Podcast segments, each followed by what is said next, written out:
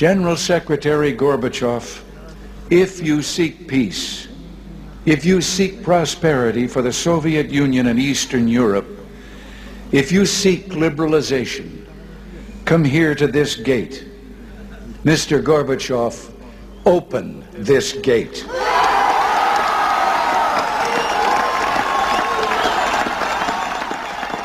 Mr. Gorbachev, tear down this wall.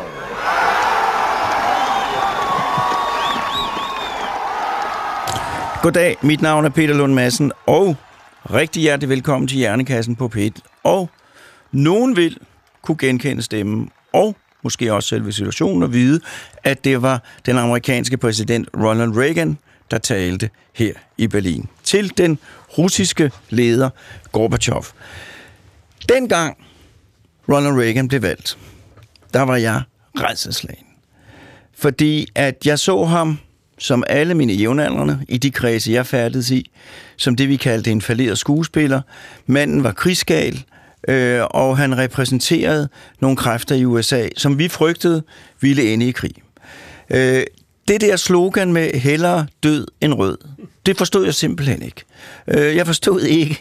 Jeg forstod det ikke. Øh, og øh, jeg havde dybt inde i mine knogler, jeg troede, det var pacifisme, men jeg havde dybt inde i mine knogler den der oplevelse af, at nu skulle man ikke tige russerne, fordi så ville det bare ende med krig. Hvor mange lag af irrationel tankegang, der ligger bag den måde at tænke på, det ved jeg først nu. Men dengang, der var jeg simpelthen bange for, at det skulle gå galt, fordi Reagan ikke kunne holde sig øh, på måtten, fordi han dybest set ikke vidste, hvad det drejede sig om. Og det var rent faktisk først lang tid senere, at det gik op for mig, efter jeg så, hvad der skete, hvad det rent faktisk var, der foregik der i 80'erne, da Ronald Reagan blev valgt. Og nu er det mit ønske at blive yderligere, yderligere klogere, fordi min gæst i dag, det er Søren Pind, bestyrelsesmand, bestyrelsesformand i Danish Cyber Defense, og du er formand for en forening, der har med Ronald Reagan at gøre. Er det ikke rigtigt? Jeg er præsident for det danske Ronald Reagan-selskab, ja. Det er rigtigt. Fuldstændig. Øh, og velkommen til. Tak. Velkommen til lytterne, og velkommen til Hjernekassen på P1 Langt om længe. Du lytter til Hjernekassen på P1 med Peter Lund Madsen. Søren Pind, rigtig hjertelig velkommen. Normalt plejer jeg at bede folk om at fortælle lidt om dem selv, men jeg vil i stedet for i dag lægge ud med at bede dig om at fortælle rigtig meget om Ronald Reagan. Hvem var han? Hvor kom han fra? Hvad gjorde han? Jamen, Reagan var en øh, stor øh, amerikansk øh, person. Øh, både skuespiller, øh, en del af den amerikanske folklore, som gik hele vejen fra at være ydmyg og fattig, og faren var alkoholiker, og moren dybt religiøs og sådan noget, gik øh, over at være øh, sportskommentator i Iowa, og blev derfor kendt, der meget kendt. Der er en berømt scene, hvor, han, hvor telegrafen svigter ham, og så sidder han simpelthen og fortæller om, hvad der sker i spillet alligevel, og da telegrafen så vender tilbage, så viser resultatet sig at være fuldstændig, som han har sagt undervejs. altså, det er jo sådan noget, der laver, det er jo, det er jo sådan noget, der skaber historie. Senere bliver han så filmskuespiller i Hollywood, Øh, og øh, i modsat, øh, modsat hvad man faktisk hører, så spillede han faktisk også med i nogle hederlige film, og var også på et tidspunkt Oscar øh, indstillet. Men øh, det, det løber så ud, og så går han ind i politik, bliver kalifornisk guvernør, op imod demokraterne. Det er en svær stat at, at blive øh, republikansk øh, guvernør i, og så bliver han så præsident øh, i, i 1980-81. Øh, og for mig at se, er han manden, der afslutter den kolde krig og fjerner den angst, som du beskrev så udmærket, som jo skabte en masse irrationelle forestillinger. Det sjove ved ham er ovenikøbet, at øh, i alt det der, så gik han slet ikke ind for det der hellere døden rød. Han havde atomvåben, og hans egentlige mission, som han jo så ikke lykkedes med, det var, at han ville have, at verden skulle afskaffe atomvåben som sådan. Men han fik, han fik russerne til at gøre... Altså, nu sidder du og siger, så bliver han det, og så bliver han det. Altså, ja, det lyder lidt. Ja, er der ikke en ting, der er nemlig en ting, jeg gerne vil have gjort op med. Også. Og det er jo det der med, at man, at man kan blive politiker i Danmark, statsminister, hvis man er idiot, for det kan man ikke. Og man bliver heller ikke guvernør i Kalifornien, hvis det ikke er fordi, at man har nogle helt specielle talenter. Hvad kræver det også kunne, kunne gemme? Altså bare, hvad kræver det at blive guvernør i Kalifornien? Hvad kræver det at blive præsident af altså, talenter? Altså hvis Kalifornien var et land, så ville det, så vidt jeg husker, være verdens femte største land, eller sådan noget. Og, og, og jeg ved ikke, altså... Det var jo nok, fordi både Anker Jørgensen og Søn Augen sagde nogle mindre flatterende ting om Reagan, at vi havde det billede af ham herhjemme, men det var jo ikke kun i Danmark. Det var jo den her forestilling om, at øh, det kunne ikke være anderledes, end det var som han i virkeligheden stod op imod. Og grunden til, at han greb mig, var jo, at han, i modsætning til hele det her fredsbevægelseshalløj og øh, angsten for krig, som du beskriver der, så sagde han, jeg har en idé om den kolde krig. Øh, vi vinder, de taber. Og det var jo både sjovt, øh, men det var jo også det var jo en løsning. Altså, jeg kan huske selv, Uffe Ellemann argumenterede for, at øh, det kunne ikke være anderledes, end det var. Og hvad, hvad var det? Ja, det var MAD. Og hvad var MAD? Matt, det var mutually assured destruction. Og hvad var mutually assured destruction? Det var, at hvis vi havde lige mange raketter, vi kunne sende i hovedet på hinanden, øh, så havde vi nok øh, sikret verdensfreden. Øh, som man kan se i dag, så er det nok ikke helt sådan, det hænger sammen. Russerne gør næsten som det passer. Nordkoreanerne, de har bare lukket sig ind med deres atomvåben. Øh, så, så det, der skulle jo noget til for at bryde det der op. Og det var der ikke nogen, der havde, øh, hvad skal man sige, fantasien til. Der var ikke nogen, der troede, det kunne være anderledes på nær ham. Og det er i virkeligheden, synes jeg, øh, hans store plads i verdenshistorien, at han på et afgørende tidspunkt, hvor de højere læreranstalter, også i Danmark, prædikede, at lige om lidt, så ville sovjetkommunismen overtage det hele. Vi havde brug for planøkonomi, styring og kontrol, og det er et forestilling om frihed og marked. Er du vanvittig? Altså, hvad var det dog for et tankesæt? Så sagde jeg, hey, øh, der er faktisk et alternativ. Vi, vi, vi kan faktisk øh, skabe det, vi i dag kender som globaliseringen. Frihed er et hvert menneskes ret, og det gælder også dem i Østeuropa. Og det her styre, vi ser over i Sovjetunionen, det kan faktisk blive, det kan faktisk blive, øh, ja, det kan faktisk gå på historiens askehåb. Og du siger, at vi kan skabe det, vi i dag kalder globalisering. Hvordan, hvordan var Ronald Reagan med til at skabe det? Hans første embedsgærning, meget symbolsk, det var at ophæve priskontrollen på olie. Hele reguleringen af olien, som var, jo, øh, som var blevet indført øh, under energikrisen. Øhm, og som i sig selv medvirkede til at fordybe krisen i virkeligheden, fordi udbud og efterspørgsel mødtes ikke. Så der så, var et, så dengang der var, et, øh, der var nogle regler for, hvor meget olie måtte koste? Der var priskontrol og styring af det, og regulering og sådan noget. Og, og han, gav det, han gav det frit.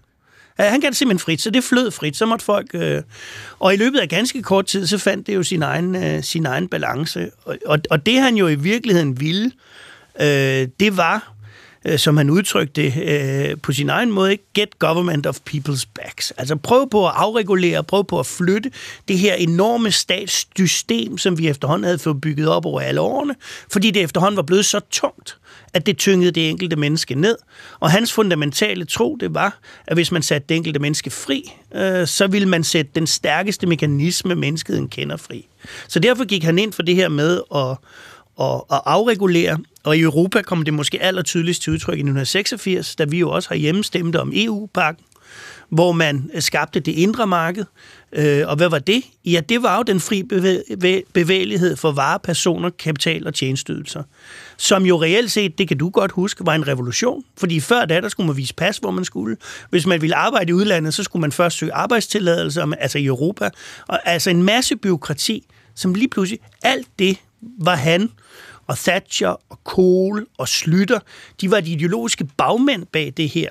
Øh, selvfølgelig også Delors, som sad i EU dengang. Og selv en socialist som Mitterrand, som sad i Frankrig, var jo enig i det her. Så der var den her, den her filosofi, som var et alternativ til Sovjetunionens planøkonomi, hvor man sagde, at vi skal sætte mennesket fri.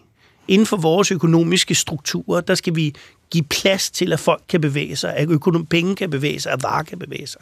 Og det var i virkeligheden et våben rettet mod Sovjetunionen for at gøre Vesten stærkt. Og det lykkedes. Fordi, som man sagde, at hvis det kan bevæge sig frit, så finder det sit naturlige leje. Så finder leje. det sit leje. Og så sætter man, så skal mennesket, hvis man nu skal sætte det på spidsen, så sætter mennesket, øh, så skal mennesket ikke bruge sin tid til at sidde og udfylde skemaer. De skal bruge deres tid til at få deres idéer ført ud i livet. Ja. Og det er en stor grundlæggende frisættelse. Er det et system, der stadig fungerer? Er det et system, der stadigvæk øh, er, er i brug? Altså, det har jo skabt 40 års velstand øh, hvor den, øh, indtil vi fik corona, altså den øh, ekstreme fattigdom blev afskaffet. Øh, hele globaliseringen blev skabt. Og det, det pussy er, at hvis man interesserer sig lidt for internettet, det gør jeg jo af gode grunde, jeg beskæftiger mig professionelt med cybersikkerhed nu, øh, så er det jo sådan, at hele internettet er jo bygget op på den filosofi, som jo i, hvad skal man sige, i hvert fald meget tydeligt i 2001, også viste sig, ud over at være fantastisk, så også at være en smule naiv, fordi vi troede jo, at alle ville være ligesom os. Det, det illustrerede World Trade Centers, at det var så ikke alle, der ville det. Men internettet er jo bygget på den samme måde nemlig åbenhed og global village, og for, bare vi forbinder mennesker, så kommer den demokratiske samtale. I virkeligheden en aflægger af den selvsamme filosofi, der blev beskrevet før, bare digitalt. Og det er jo derfor, vi har lidt bøvl i dag, fordi det, der er bygget på frihed og åbenhed og grænseløshed, det kan forbrydere godt bruge til noget. Så, det, så om det helt virker, altså det har givet os 40 års kolossal velstandsstigning. Altså frihandel, øh, det har bragt Kina med de øh, omstændigheder, det så har omkring sig, men det har bragt Kina ind i de velhavende landes rækker. Det har flyttet folk ud af fattigdom. Det har jo gjort. Altså bare Danmark er jo blevet enormt velstående på de år. Øhm, så om det virker, ja, det vil jeg mene, det gør. Øh, jeg tror lige nu, Øh, hvis du kigger på det, der foregår i Ukraine, så tror jeg, at vi står over for det næste skridt, det nye 1989. Det mine børn kommer til at opleve nogle nye 90'er, hvor man igen øh, vægter frihed, øh, retssikkerhed, øh, menneskerettigheder, øh, frihandel, at, at demokrati som sådan, at det igen bliver meget, meget grundlæggende værdier, som man faktisk vil slås for. Så jeg er optimist. Og hvorfor tror du, at vi kommer til at opleve en fornyet bølge af det nu, på grund af det i Ukraine? Jeg tror, fordi vi lige pludselig ser, hvad der egentlig er på spil. Øh, lige så vel som øh, herhjemme var 1982 jo et, et vendepunkt, og det var det, fordi vi var ved at gå økonomisk bankerot, og fordi folk var bange og sådan noget. Og alt de her ting faldt sammen dengang. Hvis man tager perioden fra 1979 til 1982, 81, 82, Altså op til 1979, der var alt det der, som du jo beskrev. Angsten, bekymringen, økonomisk øh, frygt, øh, øh, stagflation opfandt man, ikke? Altså det var det her med høj inflation og høje renter og høj arbejdsløshed. Alt sammen på en gang. Det havde man aldrig prøvet før. Og, og så gik folk, øh, hvis man tændte for radioen i Danmarks Radio dengang, der var ikke en pause. Der spillede man derimod hver eneste gang, man kunne komme til det, den her forfærdelige sang. Vi voksne kan også være bange. Ikke? Det var stemningen. Og så på tre år, fra 1979 øh, til, til, øh, til 1981-82, så skiftede det hele. Thatcher blev valgt i England, Reagan blev valgt i USA, Kohl blev valgt i Tyskland, Slytter blev valgt i, i Danmark. Og det var alt sammen symbolsk for det samme. Jeg tror, vi nu, på grund af situationen i Ukraine, kommer til at se et nyt skifte, et nyt ryg. Øhm, fordi friheden, altså vi har lige pludselig set en politiker, det er første gang i, i min nyere levetid i hvert fald, vi har faktisk set en politiker, som vil dø for sin sag. En mand, som, som, som blev tilbudt at komme ud af Ukraine, men som svarede, øh, jeg skal ikke nogen steder hen, jeg har bare brug for ammunition. Og som faktisk kæmper for sit liv, og for alt det, vi havde glemt, vi faktisk troede på. Og hvor den folkelige reaktion jo har været, vi skal hjælpe dem, vi er sammen med dem, vi flager, vi sender penge, vi sender våben, Sverige og Finland er på vej ind i NATO. Tyskerne skal, øh, øh får lige pludselig verdens tredje største forsvarsbudget. Det er sindssygt, det der sker i øjeblikket. Det er det er en kolossal forandring, som minder om 79, øh, 81, 82. Altså slet, jeg tror slet ikke, vi, vi, har, vi har kun set begyndelsen af den politiske revolution, det vil medføre, som vil være en fortsættelse af det, vi så dengang. Fordi at folk ved de ting, der sker, bliver mindet om, hvad de har, og hvor meget det betyder for dem, og bliver mindet om, at det, det, kan, det kan mistes, hvis man ikke slås for det. Vi ser jo øh, de, øh, de ukrainske flygtninge. Vi bliver lige pludselig mindet om noget fuldstændig fundamentalt, og tilgiv mig, hvis jeg siger noget, der er politisk ukorrekt. Men altså, mændene bliver hjemme og kæmper og sender deres kvinder og børn til Europa. Og så møder vi dem. Vi møder dem på vejen. Vi hører folk, der taler ukrainsk. Vi ser dem være i beknep. Vi åbner vores hjem for dem. Vi prøver at hjælpe dem med at få arbejde. Der er sprogforbistringer. Vi prøver at hjælpe. Altså, det er jo en helt anden stemning omkring det her, og det er over hele Europa. Det er ikke kun i Tyskland eller i Polen. Den her gang er det også Danmark. Husk på, jeg kan jo huske flygtningekrisen i 15 med Syrien, øh, hvor jeg for alvor mærkede, hvor, hvor trætte vi var bløde over det, der i virkeligheden blev skabt helt tilbage i, i 80'erne. Øh, der ville vi jo ikke gøre noget i Syrien.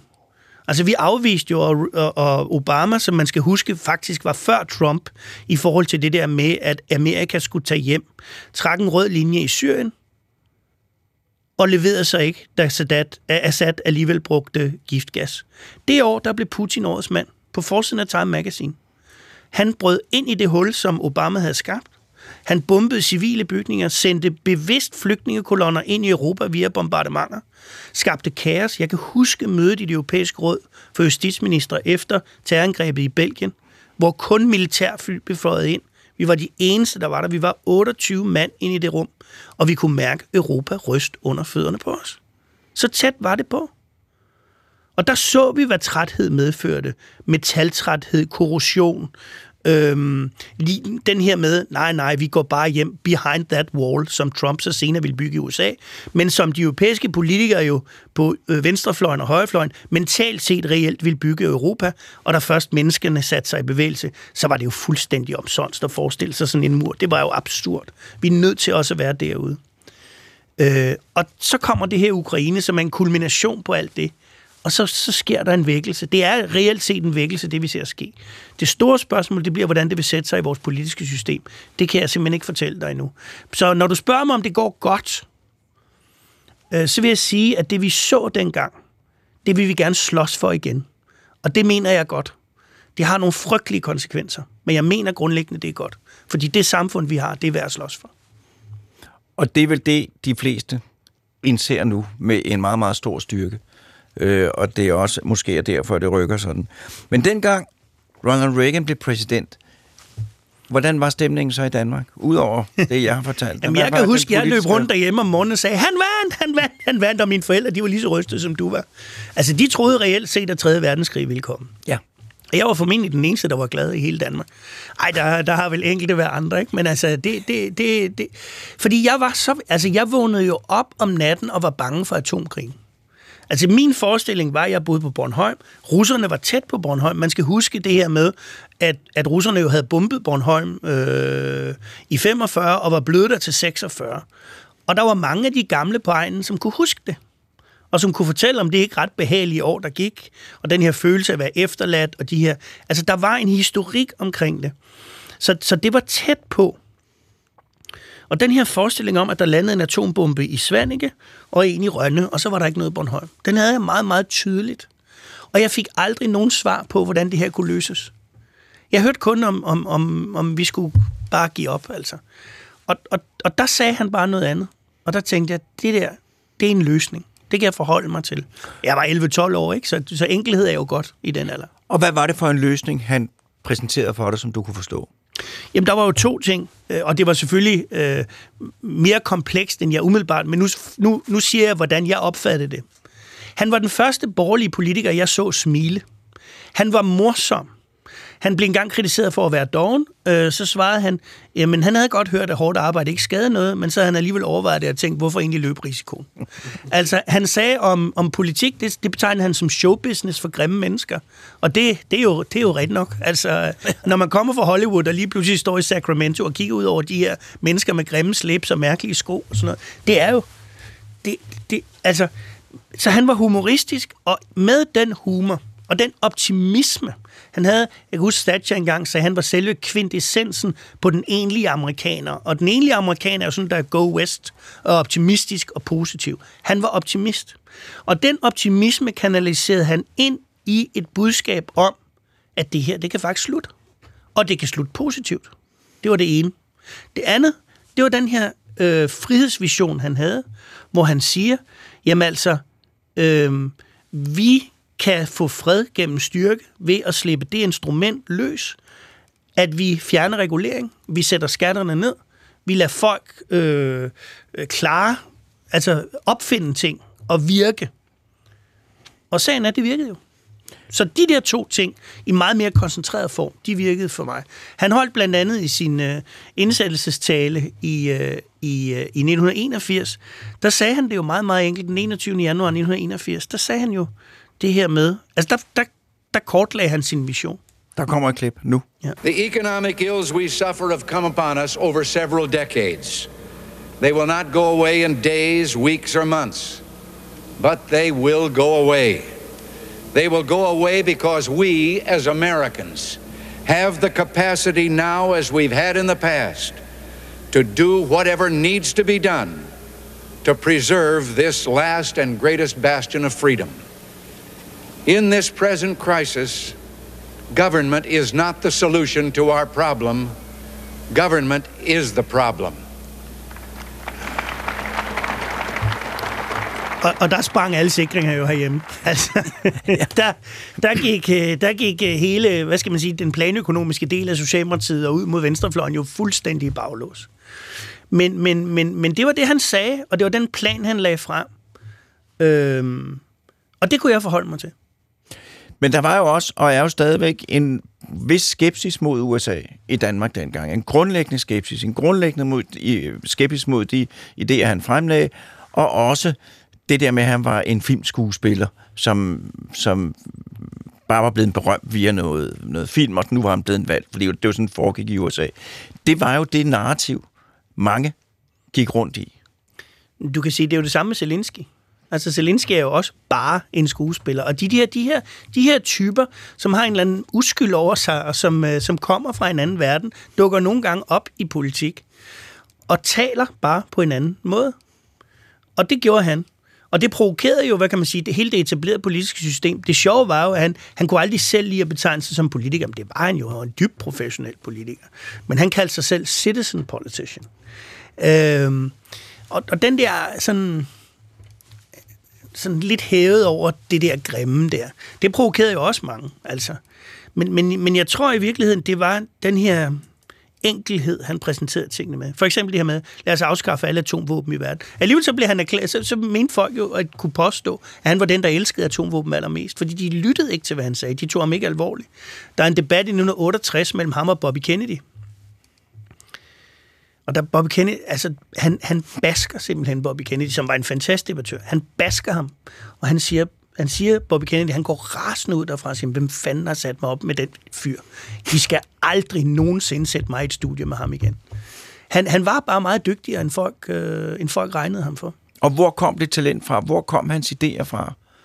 Kommer nu af noget politisk skole eller noget, eller var det... Det, det, det er jo en kompleks sag, og det, det, det har, det har, det har, det har øh, altså alle historikere har diskuteret det meget. Men han kom fra et komplekst hjem, øh, som flyttede rundt meget. De var fattige, og faren var alkoholiker. Der er en øh, meget berømt scene i Reagan-mytologien, hvor han en, en aften kommer, kommer sent hjem og ser sin far ligge udenfor i frostværet, øh, bevidstløs, ude på, øh, ude på, på terrassen. Og så bærer han ham ind igen, lille dreng. Du, du ved bedre end mig, hvad sådan nogle psykologiske mekanismer med, medfører, men en meget stærk vilje er der ingen tvivl om. Og han skulle nok klare den. Han skulle nok klare den.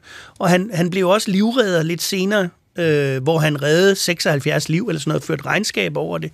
Han havde, jeg vil ikke sige messiansk kompleks, det vil jeg ikke sige, men, men altså den her kombination af, at han, det lå på ham. Og så kom han fra meget ydmyge vilkår, det vil sige, der var også en stræbsomhed. Og den første stræbsomhed gav sig så udslag i den her, det her berømthedsønske, som jo var credoen i amerikansk mytologi i de år, ikke? Og he made it. Og pludselig så, så, så melder sig de her politiske muligheder sig, som han så griber og viser sig fænomenal til. Han holder en tale øh, helt tilbage øh, omkring øh, det tidspunkt, hvor Lyndon Johnson og Barry Goldwater er op imod hinanden. I 64. Ja. Og, Barry Goldwater får jo tæsk, altså. Men han øh, Reagan bliver så bedt om at indspille en tale. Det er sådan de, de sidste desperat forsøg på at se, om man ikke man kan gøre noget. Øh, så, så de køber sendtid til ham. Det gjorde man i USA øh, dengang. Og han holder så en, en tale, der hedder Time for Choosing. Den har vi ikke tid til at høre i dag. Øh, men der holder han en tale, hvor pengene bare vælter ind fra hele USA. Øh, hvor han netop taler om det her The Last Great Bastion of Hope and Freedom og sådan noget. Øh, hvilket reelt set gør ham til, til præsidentkandidat senere, og Kaliforniens guvernør. Altså, det, det, det, det, det. Så hvor det hele kommer fra, det synes jeg er svært at sige. Men han havde også været fagforeningsformand, faktisk. Det skal vi måske også have med. Han havde været fagforeningsformand i Hollywood for skuespillernes fagforening, og havde været med til at bekæmpe kommunisterne. Øh, på et tidspunkt var han faktisk blevet bedt om at gå med pistol, fordi øh, dele af, at det, den, det, der foregik dengang, der var han blevet truet med, at der ville blive smidt syre i ansigtet på ham, hvilket faktisk er en ret alvorlig sag for en skuespiller. Så han lærte nogle ting der. Han lærte, hvordan kommunisterne agerede, og han lærte, hvordan øh, det politiske spil var omkring underholdningsindustrien og sådan noget. Så det har nok også spillet ind. Men han havde, du siger et messiaskompleks, men det er jo også en, det er jo både en, en, en forbandelse, men også en styrke, den der evne til at tage en skæbne på sig og sige, at det projekt, jeg præsenterer, det er det rigtige projekt. Ikke? Han troede på det, Ja. og han, han, var, han var overbevist om det. Og så havde han de her forskellige filosofier, han lagde til grund. Øh, antikommunisme, demokrati, øh, retsstat, øh, altså hele det der frihedsorienterede. Han, hans opfattelse var, at hver enkelt menneske som individ havde krav på frihed over hele verden. Hvilket jo selv den dag i dag er et ret revolutionært budskab. Men stadig sandt jo. Ja, det synes jeg. Øh, øh, jeg har læst et sted, at når han skulle, når han skulle lave taler, så havde han sådan en lille stak papir, hvor der stod et ord på, eller sædler, hvor der stod et ord på. Så sad han og disponerede talen ved at tage øh, de der ord, og så kunne han så gå ud og holde. Han havde, han havde sådan et kartotek. Ja. Øh, du kan sige greatest hits, ikke? Ja. Altså, det havde han. Øh, men det sjove er, øh, jeg, jeg har mødt hans tidligere taleskriver, Peggy Noonan, som skrev nogle af hans allerstørste taler. Og han rettede dem, altså han, han var rigtig god til det selv. Indtil han blev præsident, skrev han alle sine taler selv. Øh, det havde han så ikke tid til længere, men han var stadig rigtig god til det. Han sad der med sin sirlige håndskrift og gjorde teksterne bedre. og Sådan noget. Øh, men det hun engang sagde, det var, at det, det, der, det, det der var dengang, der skrev de talerne ud fra en helhed. Det vil sige, du startede ved A, og du sluttede ved Z. Og det man oplever i dag, det er, så tager du nogle soundbites, og ud fra soundbites laver du taler. De her, nogle af de her soundbites, vi har hørt og kommer til at høre her i udsendelsen, de opstod af talen. De var ikke, altså det, det var ikke bare nogen, man puttede ind. Så det er meget sjovt. Men hvad, hvis nu, at vi lige kan tage et kort sving omkring det, en stor politisk tale, hvad kendetegner den? Ja, jeg synes jo, den skal være visionær. Øh, den skal ramme tidsånden. Og så skal der, samtidig med, at den rammer tidsånden, så skal der være nogle eviggyldige, dybere liggende værdier. Øh, I mit eget arbejde er, bliver jeg meget inspireret af ham i den forstand, at, og det lyder heldigt, men det synes jeg ikke, det er, at al politik i realiteten starter med substans. I gamle dage sagde jeg materie, så var der min onkel, der var dyrlæge, han ringede til mig og sagde, du må sgu ikke sige materie. Det går ikke, det hedder substans. Men altså, det starter med et egentligt indhold, altså ikke en konstruktion eller noget spinagtigt. Der skal, du skal have noget på hjerte, Og det, du skal have noget, et projekt, du gerne vil have gennemført. og du skal have noget, du kan fortælle om. Ja. Og en sådan tale, øh, det er en af mine yndlingstaler øh, fra Reagan. Det var den tale, han holdt i, i, i, øh, i 1982, tror jeg det var. Eller også var det 81. Det var lige der omkring. Men han holdt den i Westminster øh, øh, Det britiske for det parlament. britiske parlament, hvor han, nu har vi hørt den der økonomiske plan, han fremlagde, men i den tale, som jo, som jo i dag, hvis man læser den, er altså forbløffende, forbløffende, øh, der, der siger han jo, hvad hans forvent... Han udlægger i virkeligheden en plan for, hvordan man slår Sovjetunionen. Den kommer her. The Soviet Union is not immune from the reality of what is going on in the world. I believe the renewed strength of the democratic movement, complemented by a global campaign for freedom, will strengthen the prospects for arms control and a world at peace. The elements of Western policies toward the Soviet Union to safeguard our interests and protect the peace. What I'm describing now is a plan and a hope for the long term. The march of freedom and democracy, which will leave Marxism, Leninism on the ash heap of history as it has left other tyrannies which stifle the freedom and muzzle the self-expression of the people. Du lytter til Hjernekassen på P1 med Peter Lund Madsen. Og i dag der handler det om Ronald Reagan. Gæsten er Søren Pind, og vi hørte lige her et klip fra en tale, Ronald Reagan holdt i det britiske parlament i 1982, hvor han fremlagde planen for, hvordan man kunne, kunne overvinde Sovjetunionen. Hvilket jo dengang for mig var ikke alene urealistisk, det var jo også fuldstændig uansvarligt. Øh, fordi det var den sikre død. Jamen det sjove var jo, altså i dag, så sent som i går, var der en, der skrev på Twitter, men hver kunne jo se, at Sovjetunionen ville falde sammen dengang og sådan noget. Og det er simpelthen historisk forkert. Ja. Fordi da han holdt den tale, så brød fanden løs. Øhm, der var blandt andet en øh, stor amerikansk historiker, som samlede 35 sovjeteksperter fra diverse amerikanske universiteter, som simpelthen skrev en bog om, hvor åndssvagt det var at forestille sig, at Sovjetunionen kunne gå under. Øhm, og jamen altså, øh, det, altså, det kan godt være, at det i dag, når man kigger tilbage i det, ser logisk ud. Jeg, jeg, jeg er personligt helt overbevist om, at hvis ikke man havde opfundet eller skabt rammerne omkring globaliseringen dengang, og hvis ikke man havde gennemført den oprustning, som man gennemførte i Vesten, så havde Sovjetunionen stadig stået i dag. Men øh, det var der altså ikke nogen, der troede dengang. Og det, det var, som du siger, altså at overbevisningen var, at det her det var vanvid, og det kunne jo ikke lade sig gøre. Øh, der er sådan en fantastisk øh, udtalelse fra øh, en af de store amerikanske økonomer, Schlesinger, som siger, at Sovjetunionen det er en stabil, men konservativ økonomi. Den vil stå i mange, mange år endnu. Ikke? Og der gik jo reelt set kun syv år. Så faldt muren. Og uden det store varsel, det var jo det, der var jo ikke, det var jo ikke mange år op til, der forudsag, at den mur den Nej. ville falde. Nej, altså alle siger i dag, at det kunne enhver se og sådan noget. Men det, det, altså, det var en vision, han havde. Og, og selv hans egne tæt på ham sagde, det der, det, det, det tror de sgu ikke rigtig på.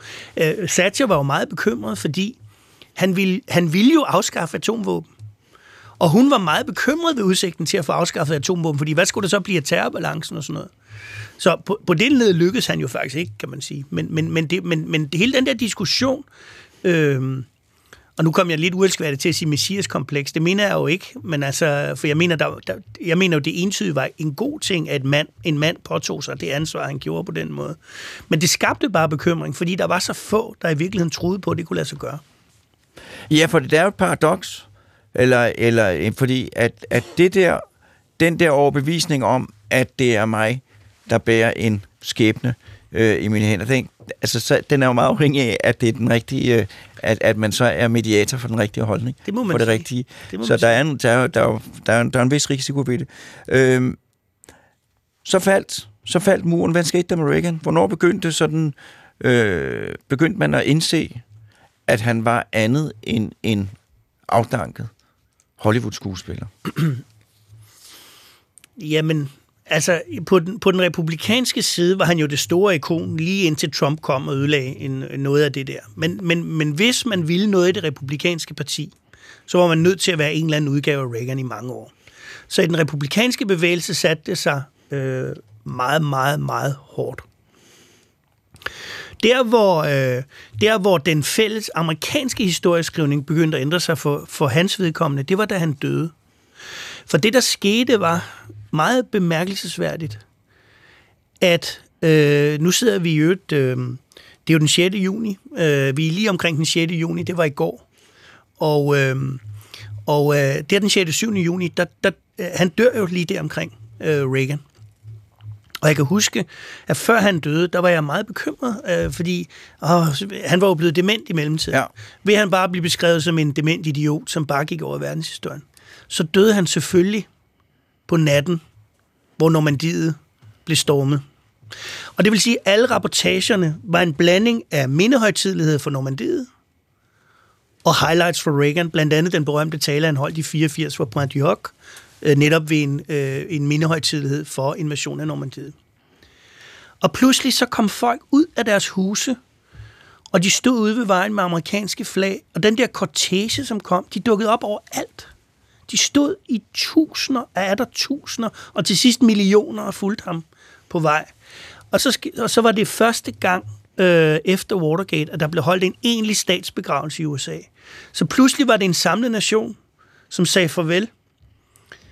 Øhm, og alle de gamle kom ud, og folk stod der og blev interviewet på vejsiden og sagde, at dengang der var vi stærke, og dengang der var der håb, og dengang der var der et, en, vi troede på noget og sådan noget. Så hele den der mytologiske fortælling blev i virkeligheden etableret lige omkring der. Jeg tror ikke, han kunne... Altså, han kunne ja, selvfølgelig forfærdelige år med demens og sådan noget, men rent afslutningsmæssigt, hvor, hvor hustruen står og fagner hans kiste, mens et fly flyver lodret op over Kalifornien, og der bliver spillet Last Post. Det ja, kun i Hollywood, han er sagt. Ja.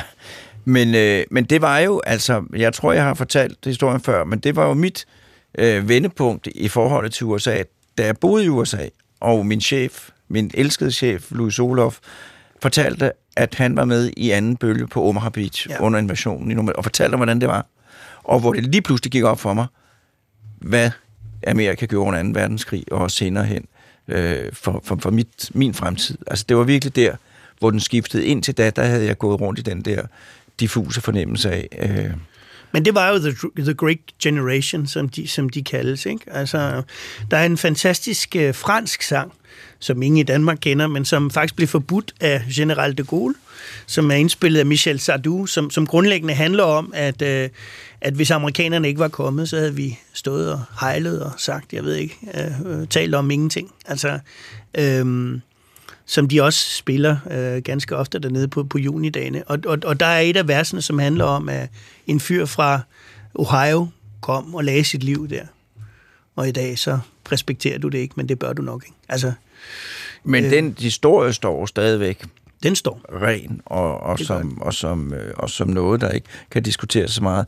Øh, men, men så har jeg jo også fra USA set en dokumentarfilm om stormen på senatet, øh, som jo, som jo det, det var interessant. Jeg så det, mens det skete i direkte fjernsyn. Det gør også. Øh, og der tænkte jeg, det, det, det, det er for absurd, det her. Det var forfærdeligt. Og da jeg så så dokumentarfilm, hvor der bliver forklaret, hvad der foregår om så bliver man det sted bange. Mm. Øh, hvordan, og det er jo det republikanske parti. Hvordan tror du, det kan du ikke sige med sikkerhed, hvad, hvad er dine tanker omkring fremtiden for Amerika? USA, selvfølgelig.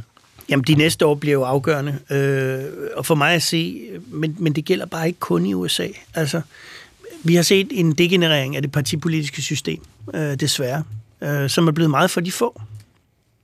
Du skal lige forklare, hvordan det degenererede.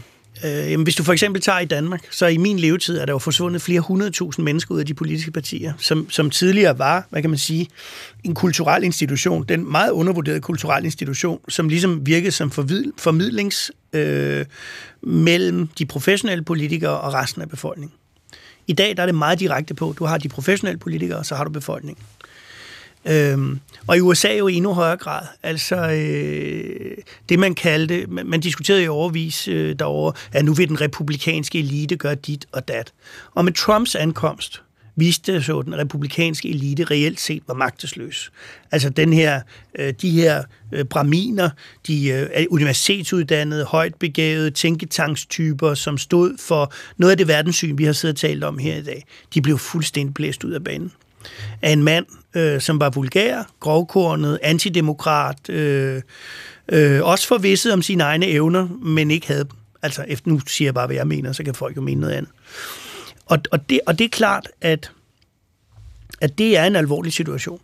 Øhm, indtil videre har institutionerne jo vist sig at holde øhm, på nær netop det partipolitiske. Altså det, at man ikke turde stille ham for en rigsret, for, eller dømme ham i realiteten, det, det er jo et brud. Altså, fordi selvfølgelig skulle han have været det. Øh, men det er ikke kun i USA, vi ser den bevægelse. Og det, og det er der, hvor jeg tænker, måske, og det håber jeg meget, at Ukraine kan, kan forandre det. Altså, at man, øh, at man reelt kan se nu, hvad der er på spil. Hvis Vesten er splittet, jeg snakkede med den, en fantastisk historiker, som jeg ikke ved, om du har haft herinde, men altså Jeanette Warberg, som har skrevet bogen Viking i Iran, og også under pandemien skrev en, en bog om historiske pandemier. Hun har været her. Det var godt mange år siden. Hun er fantastisk. Ja. Og hun, hun sagde, at hun var bekymret, lidt ligesom du siger, fordi friheden har jo ikke været her så længe, sagde hun. Så sagde jeg, hvad mener du, den ikke har været så længe? Jamen, den har kun været her 300 år. Så siger jeg, tror du, den kan bryde sammen? Så siger han, det er sket før. Så siger jeg, hvad mener du med det? Ja, romeriet brød sammen, og så var der mørke i meget lang tid. Og, og det tror jeg, man skal være meget øh, bevidst om, at hvis ikke vi hver for sig påtager os en eller anden del af ansvaret for, udover at klare os selv, så også at understøtte de demokratiske institutioner, kræve, at øh, spillereglerne bliver overholdt, at folk har en ordentlig moral, at, øh, at det er retsstaten, vi står på, og ikke alle mulige andre ting, øh, ja, så kan det godt gå galt.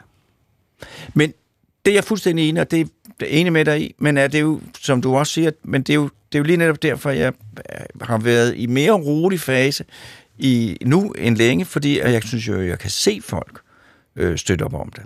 Jeg, jeg, jeg har jo ikke oplevet en så stor enighed, generel enighed i det her land, som jeg, om, om rigtig mange ting, som jeg oplever nu, fordi som man, som man jo altid har sagt, folk vil jo grundlæggende det samme. Det er jo bitte små ting i Danmark, der adskiller os. Vi vil jo gerne have det på samme måde, alle sammen. Og jeg tror, at, at vi også godt kan se, at det ikke er fuldstændig gratis.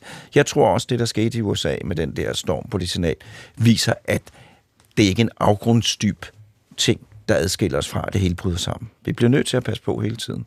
Ja, men det, apropos Reagan, sagde han jo også, at øh, øh, altså, det at udslukke friheden er kun en generation væk. Øh, og det er det jo. Altså, det, det er jo rigtigt. Hver generation har sin kamp. Øhm, og realiteten kan være, at vores generation måske, altså den egentlige kamp var måske i virkeligheden ikke den kolde krig, for det var nok vores forældres. Den, øh, den egentlige kamp, den står nu. Og hvad står den om? Jamen, den står på og om påstanden om, at det enkelte menneske er en unik skabning, som har lov til inden for frihedens rammer at gøre, hvad det vil, så længe det ikke skader andre. Og har lov til at have andel i, hvem der skal bestemme over os. Altså, det er jo selve demokratiet og frihedsrettighedernes inderste, som Putin, som Xi i Kina, øh, og som sådan en som Trump, jo faktisk er imod. Øh, Trump, fordi han bare vil bestemme det hele selv. Øh, Xi øh, er ideologisk årsager Putin, fordi han er udsprunget af den kultur, der nu engang er Ruslands med zarisme og sådan noget. Øh, men, men det er der, det står, og der er kun enkelt mennesker til at sætte en, sta- en, en stopper for det. Til gengæld synes jeg, at den samling, vi har set i de her måneder, øh, den viser også, at, at vi er jo stærke, når vi vil. Altså, vi er jo også meget stærkere end de andre, når vi vil. Og vi er faktisk ret gode til at holde sammen, Ja, når det kommer dertil. når det kommer dertil. når det kommer dertil. Det er bare en skam, det skal helt derud. Altså for ja. mig, jeg synes jo, Syrien er min generations største katastrofe. Øh, at vi bare kunne se til der, øh, mange med henvisning til, jamen bare se, hvad der skete i Irak. Og så fik vi noget, som var ved at få hele vores, hele vores, hele vores kontinent til at bryde sammen. En hæslig borgerkrig, hvor, øh, som blev betegnet som den største øh, humanitær katastrofe i det 21. århundrede. Og på trods af Ukraine, så er det det stadigvæk. Den største humanitære katastrofe i det, i det 21. århundrede. Med de mest hæslige ting. Og, og hvor vi, Hvad skulle vi have gjort? Jamen, vi skulle da have stanset det. Og hvordan kunne vi have standset det? Ja, vi skulle have, jamen, vi skulle have grebet ind. Vi skulle da være gået ind. Og det skulle vi da, fordi det er både moralsk, en ting er det moralske, men det var da også strategisk. Det var lige ved, at Putins plan om at splitte Vesteuropa havde lykkes. Det var lige ved, at EU brød sammen. Det var meget tæt på. Det er igen den her forståelse af, altså nu oplevede jeg noget meget sjovt i den her valgkamp. Jeg oplevede øh, øh Morten Messerschmidt gøre nar af, at EU var så lille og kun havde 50.000 øh, ansatte. Og det var bare sjovt at høre, fordi normalt så hører man jo det modsatte. Kæmpe byråkrati og sådan noget. Men reelt set, så er vores institutioner, hvis befolkningen ikke er med i dem, så er de svage. Øh, og de fordrer beskyttelse, og de, de kræver mere af os, end at vi bare bygger mure omkring os selv, og så bare kigger på omverdenen inden fra murene. Det duer ikke. Vi er nødt til, en ting er det moralske, lad det være så, hvis man synes, det er frelst. Men vi har strategiske interesser. Og Syrien var en klar strategisk interesse, som har været med til at udløse det, vi ser i Ukraine i dag, som slap Putin løs. Der går en lige linje. Der går en lige linje fra Syrien, Georgien, over Krim til det, vi ser i dag. Fordi vi ikke stansede, og nu står vi der, og vi ved ikke rigtigt. Vi kunne have stanset det i Syrien. Og hvorfor gjorde vi ikke det? Det gjorde vi, fordi vi efter 30-40 års sejrs, øh, og, og også på et tidspunkt, hvor vi var blevet tvunget ud til at, at, at kæmpe for det, vi troede på, nemlig i Afghanistan, efter øh, 9-11 og angrebet på World Trade Center, så...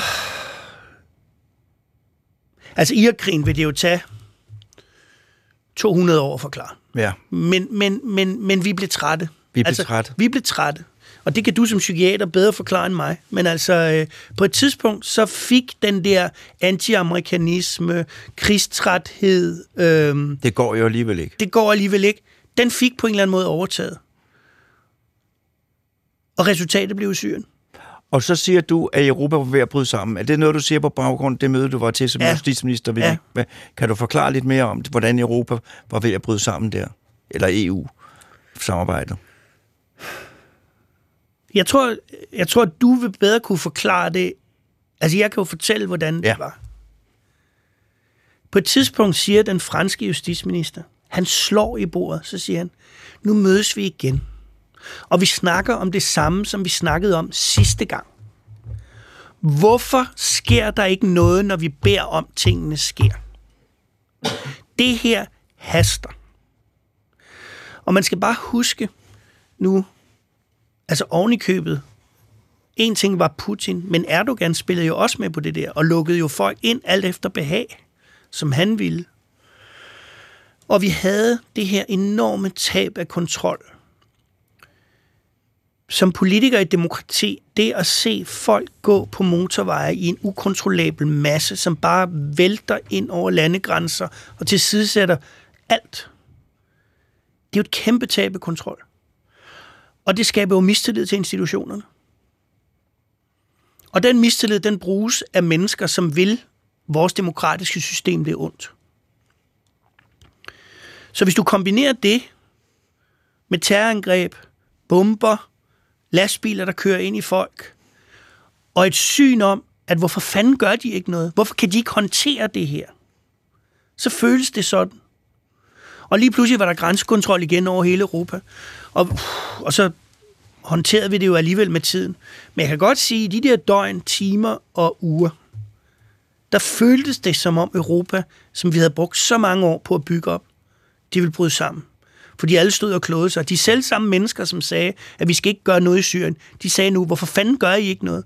Men det er jo for sent, når flodbølgen kommer. Man skal jo agere før flodbølgen. Så Europa stod, med Europas ledere stod en situation, hvor hvor de havde mistet kontrollen, og hvor de ikke vidste, hvad de skulle gøre, og desperationen, øh, den var ret høj, indtil at man så nogenlunde fik, fik... Ja, fordi samtalerne førte jo et sted hen, og det er igen måske det, vi, vi, vi overser. Altså, styrken ved et demokrati, og også ved den europæiske union, den er jo, at der faktisk er mennesker, som repræsenterer nogle andre mennesker, som faktisk mødes og taler med hinanden, og har forskellige syn, og så ender med at have en løsning.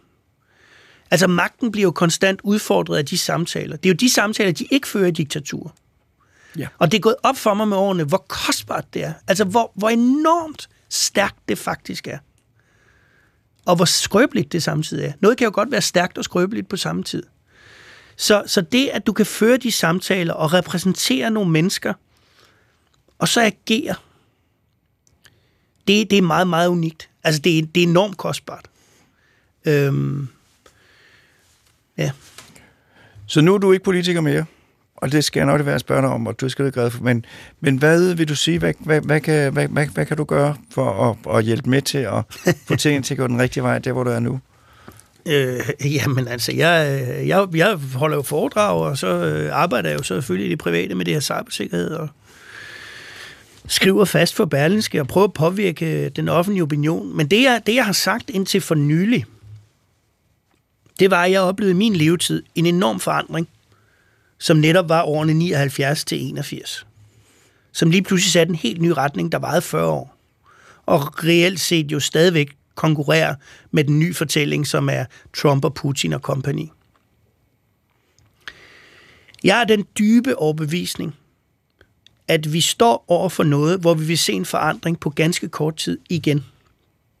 Men jeg er for meget en del af den gamle verden til at kunne fortælle, hvad den er. Og det jeg håber, og det jeg prædiker, og det jeg siger, det er, at hvis man vil have et stærkt demokrati, så kan man ikke kun overlade det til de professionelle politikere. Der er nødt til at være folkelig deltagelse i et folkestyre. Og det kommer nok ikke, jeg kan i hvert fald ikke se det for mig, til at foregå på den måde, at folk vælter ind i vælgerforeningerne igen. Det tror jeg ikke på. Fordi politik er blevet for topstyret, det er blevet for professionelt. Øh, det, er blevet, det, er blevet, det er blevet meget folk, som er der for deres egen skyld. Og det er svært at bede folk om at engagere sig i det. Men så må man skabe nogle kontrolmekanismer, som forbedrer det her. Og det er, hvordan det kommer til at ske, det ved jeg ikke, men det er på vej. Fordi folk vil ikke nøjes. Godt. Så vil jeg sige, at jeg havde øh, har haft en, en, en, en periode, hvor jeg ganske svagt var begyndt at, at, at, at tvivle på, om det her med, med frihed og retsprincipper og sådan noget der kunne vinde i det lange løb. Men det gør jeg ikke mere. Og blandt andet på grund af Ukraine. Og også fordi, at når man i Kina er nødt til at låse en hel by inde, på grund af en beslutning, som alle godt, alle eksperter godt ved er forkert, men mm. der er nogen, der ikke må tabe et ansigt. Mm. De principper, sådan en slags styre, det kan ikke overleve længden. Nej. For det er der ikke nogen mennesker, der vil. Fordi det, som jo er baggrunden for alt det her, som, som man aldrig må glemme, det er, at mennesker er ens over hele jorden, og de vil det samme grundlæggende. Øh, og det system, der kan levere det, der er bedst overensstemmelse, det er det stærkeste system. Men det er jo også derfor, øh, og det skal man være meget bevidst om, det er jo derfor, diktaturerne hader os. Det er jo fordi, vi ved vores tilstedeværelse og vores samfundsnorm udstiller, hvad de er. Og, og det er jo derfor, øh, det, nogle gange er det lidt, altså, det er jo derfor, kapitalisme kombineret med demokrati er en naturkraft. Fordi den udfordrer de her ting. Den udfordrer netop monopolet på magten. Den stiller hele tiden spørgsmålet. Markedet flyder altid hen et sted, hvor, hvor de politiske styrer ikke synes, det skal. Og det gør vælgerne også. Og det er jo derfor, det er unikt. Og det er derfor, at man ikke skal forestille sig, at man bare kan afruste og bare kigge på de andre, og de, så lever de, som de gør, og vi lever, som vi gør. Det kan man ikke. Man er nødt til at, øh, det var Theodore Roosevelt, der sagde det, man er nødt til at træde let, men bære en stor, tung stok. Ja, og med disse ord, så, øh, så nærmer vi os afslutningen af programmet. Øh, Søren Pind, tusind tak, fordi du kom øh, og, øh, og fortalte. Og det, det startede med Ronald Reagan, og så kom vi, så kom vi hele vejen rundt. Øh, jeg skal lige spørge, du har 30 sekunder til at svare. Tror du, det kommer til at, at falde på plads i USA? Eller er du i tvivl? Jeg tror, det kommer til at falde på plads i USA. Jeg tror, man, det man gennemlever nu er en periode som den, vi øh, gik igennem fra slutningen af 60'erne og op igennem 70'erne. Og jeg tror, det kommer til at falde på plads. Men det bliver frygteligt og grimt undervejs. Det har det allerede været. Jeg tror ikke nødvendigvis, vi er over det endnu. Og så tror jeg, vi kommer ind i en ny periode, som den, vi oplevede dengang. Tak. Altså med 80'erne, ikke? Så grundlæggende ser det, ser det godt ud. Men vi kan aldrig ja. være sikre. Nej, men vi skal bare huske, det koster blod, sved og tår. Tak. Endnu en gang tak, fordi du vil med, Søren Pind, til programmet. Og også tak til Morten Grøhold, der har været producer i dag. Næste gang er det et lidt andet emne, øh, vi skal beskæftige os med. Der er overskriften skadedyr. Øh, også vigtigt. Øh, og øh, ellers er der jo kun at sige, at vi er kommet ind i sommeren, selvom, selvom den ikke er blevet en rigtig varm endnu, men det skal den nok blive. Jeg vil herfra sige tak, fordi I lyttede med, og på genhør om en uge.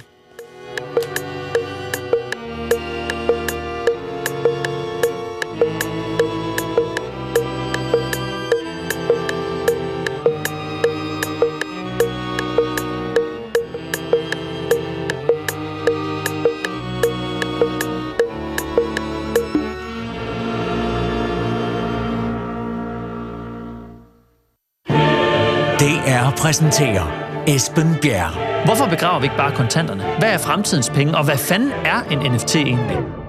Er du forvirret nu? Det forstår jeg godt, men bare rolig. Jeg er med dig hele vejen, for nu skal det handle om økonomi. Jeg ved godt, det er pissekedeligt, men vi er nødt til at forholde os til det, fordi det er fedtet ind i alt, og alle vil helst have mest muligt til sig selv. Jeg har bare altid haft svært ved at forstå, hvordan økonomi egentlig hænger sammen. Nu starter vi helt forfra. Den store stykke verdensøkonomi. Nu på DRTV og torsdag 21.30 på DR2. Om lidt er der kampen om historien, der i dag handler om den glemte danske nazist Wilfred Petersen, som stod i spidsen for et lille nazistparti fra 1932. Partiet skilte sig ud ved ikke at sværme om Hitler, som de øvrige nazistiske partier gjorde. Adam Holm taler med Claus Bundgaard Christensen, øh, som er forfatter til biografien Følg Wilfred.